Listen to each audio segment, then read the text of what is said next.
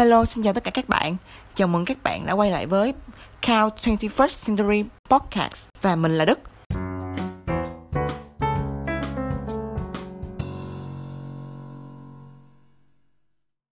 Thì như ở phần tựa đề của tập hôm nay á Thì hôm nay mình sẽ chia sẻ những điều nên mà không nên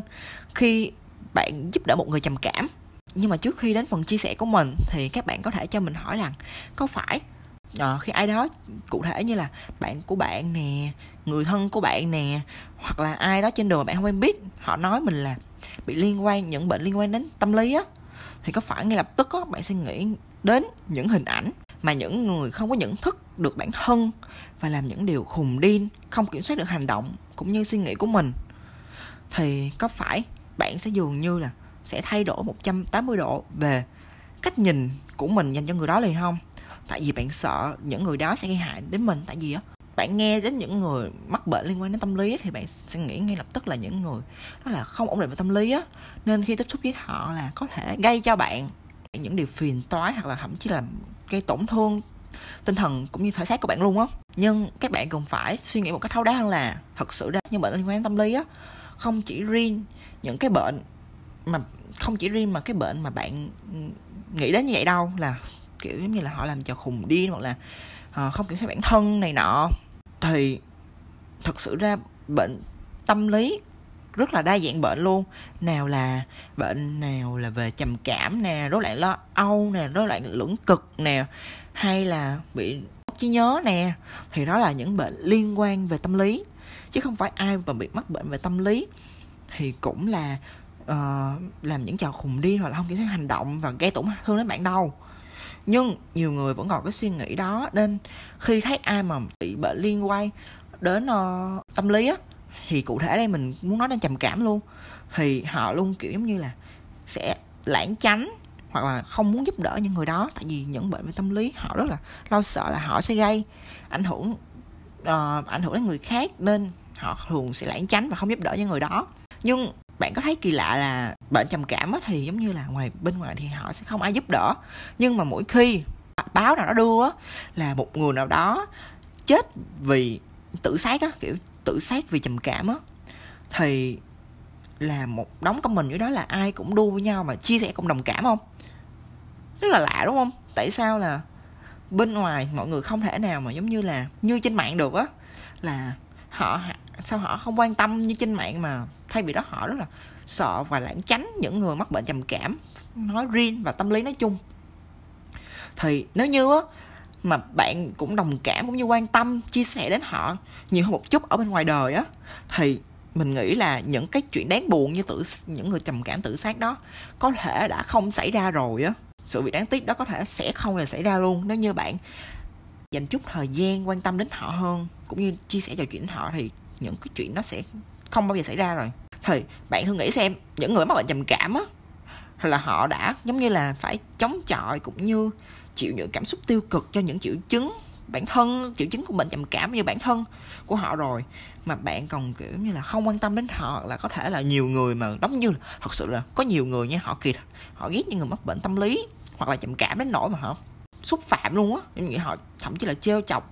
trêu chọc đùa giỡn luôn á. Thì bạn nghĩ coi, những cái hành động giống như là thêm vào bầu lửa vậy á, đẩy họ thêm một bước đến gần, đến hơn với cái chết đó là sẽ nghĩ đến tự sát á. Tại vì họ quá tiêu cực rồi mà gặp mấy cái chuyện đó thật sự là khó chịu mà khi họ mệt mỏi á. Họ cảm giác là họ không muốn sống nữa luôn á. Thì ở đây mình cũng cũng sẽ nêu ra một ví dụ là cái bệnh trầm cảm đó, nếu như mà bạn không quan tâm cũng như chia sẻ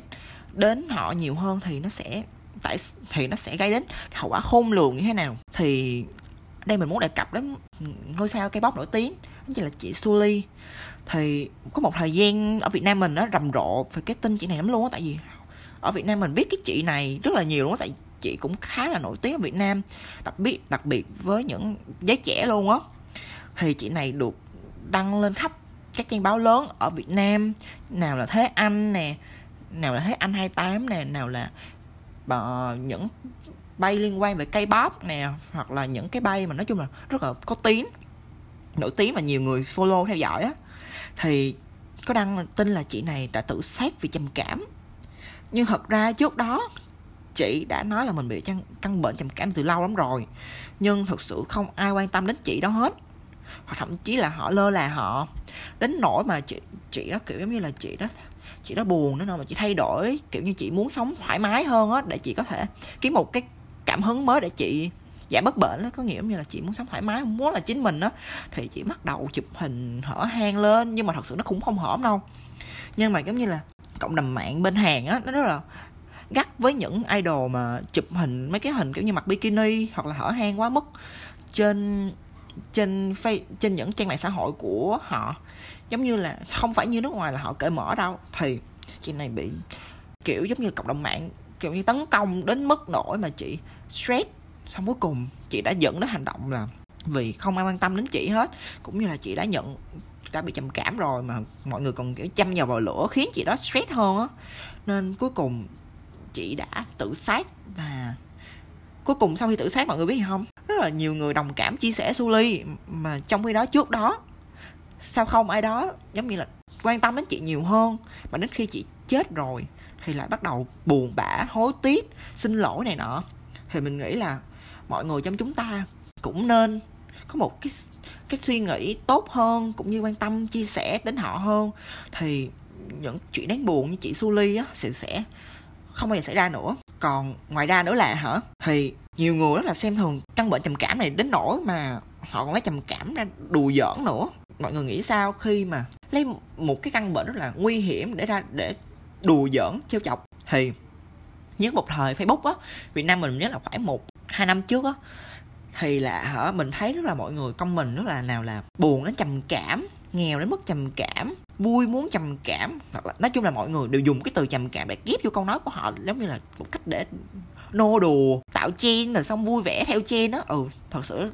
cái thời đó ai cũng dùng từ trầm cảm để ghép vô cái câu họ để giống như là tạo sự theo chen lại vui á, vui đùa thì mọi người xem, với những người mà không biết về trầm cảm ừ, nó ghê đến cỡ nào á, thì nô đùa thì rất là bình thường. Nhưng mà đối với những người mà biết á, hoặc là từng trải qua trầm cảm á, thì mọi người xem, nếu như người ta nhìn được cái từ đó thì người ta rất là sợ, hoặc là thậm chí là rất là, nói chung là cái từ đó đối với họ rất là sợ luôn á. Mà cái từ đó không nên, nào mà có thể đem ra mà nô đùa được. Đó, nên mình nghĩ là mọi người nên có một cái nhận thức gọi là tốt hơn về những người bị mắc bệnh tâm lý nói chung và những người bị mắc bệnh trầm cảm nói riêng. Bây giờ mình sẽ chia sẻ cho các bạn những điều mà chúng ta có thể làm mà giúp những người đang bị trầm cảm có thể t- cải thiện được tâm trạng của họ tốt hơn. Thì chúng ta nên nên đầu tiên mình muốn nói đến chính là lắng nghe họ. Thì bạn hãy giống như là để giúp người bị trầm cảm á, thì bạn có thể bắt đầu một cuộc trò chuyện bằng cách chia sẻ mối quan tâm của bạn dành cho họ và đặt ra những câu hỏi cụ thể trong suốt cái buổi nói chuyện. Chẳng hạn như là ờ, hình như bạn đang gặp khó khăn bạn đang nghĩ gì vậy? Bạn dạo gần đây bạn gặp những chuyện khó khăn gì vậy? Này nọ. Và bạn khi nghe người khác người bị trầm cảm chia sẻ thì bạn hãy nhớ rằng nha họ có thể muốn nói về những điều đó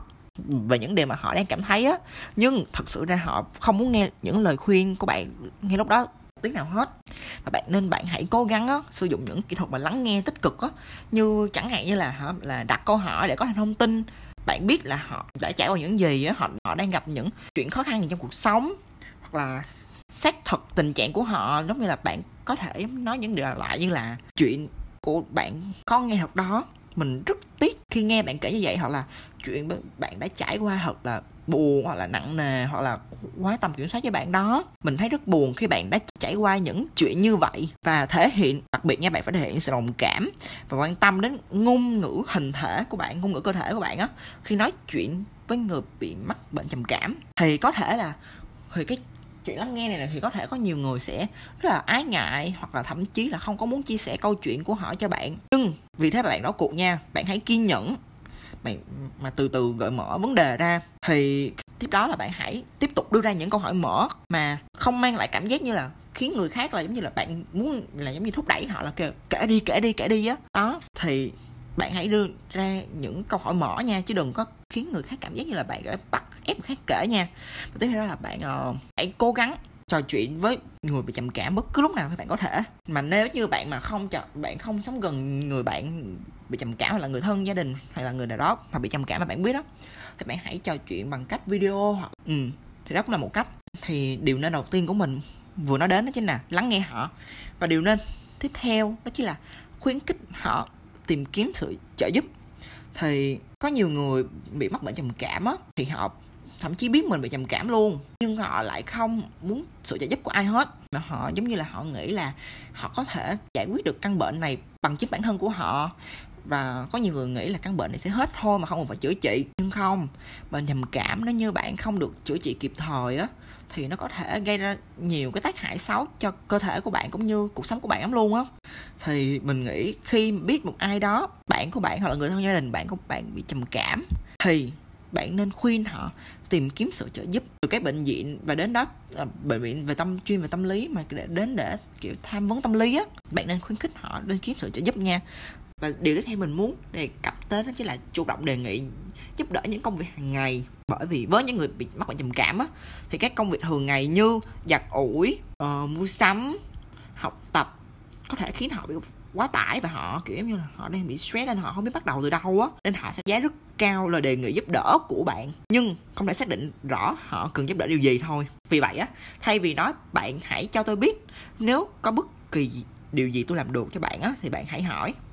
Thì bạn kiểu như hay hỏi họ là à, bạn muốn giúp đỡ điều gì nhất trong hôm nay? Là bạn có thể là giống như là mua một cái gì đó mà họ thích cho họ ăn. Giống như là họ thích trà sữa đi thì bạn mua một ly trà sữa cho họ thì cũng là một cách nó khiến tâm trạng họ tốt hơn và thoải mái hơn rất nhiều. Và tiếp theo đó là hãy luôn giữ liên lạc, dành sự quan tâm đến họ. Bạn hãy luôn để cho những người bệnh nhân trầm cảm á, biết rằng á là bạn luôn quan tâm đến họ. Và kể khi cả họ gặp vấn đề gì trong cuộc sống, khi muốn giúp người bị trầm cảm á, thì ngay cả khi bạn đã dành nhiều thời gian cho họ, nên hãy thường xuyên liên lạc bằng tin nhắn, cuộc gọi hoặc lần những làm lần hỏi thăm nhanh chóng. Hãy làm những việc tích cực để họ biết rằng á là họ không hề cô đơn với cơn bệnh trầm cảm này. À, bởi vì những người mắc bệnh trầm cảm á, thì họ có thể thu mình và chắc chắn tiếp cận những uh, mọi người á. Thế bạn hãy kiên nhẫn và làm nhiều việc hơn để giữ tình bạn của mình đối với họ để họ luôn cảm giác là bạn luôn quan tâm đến họ và sẽ tạo một cảm giác là vô cùng dễ chịu vì họ biết rằng họ không cô đơn trong cuộc chiến này.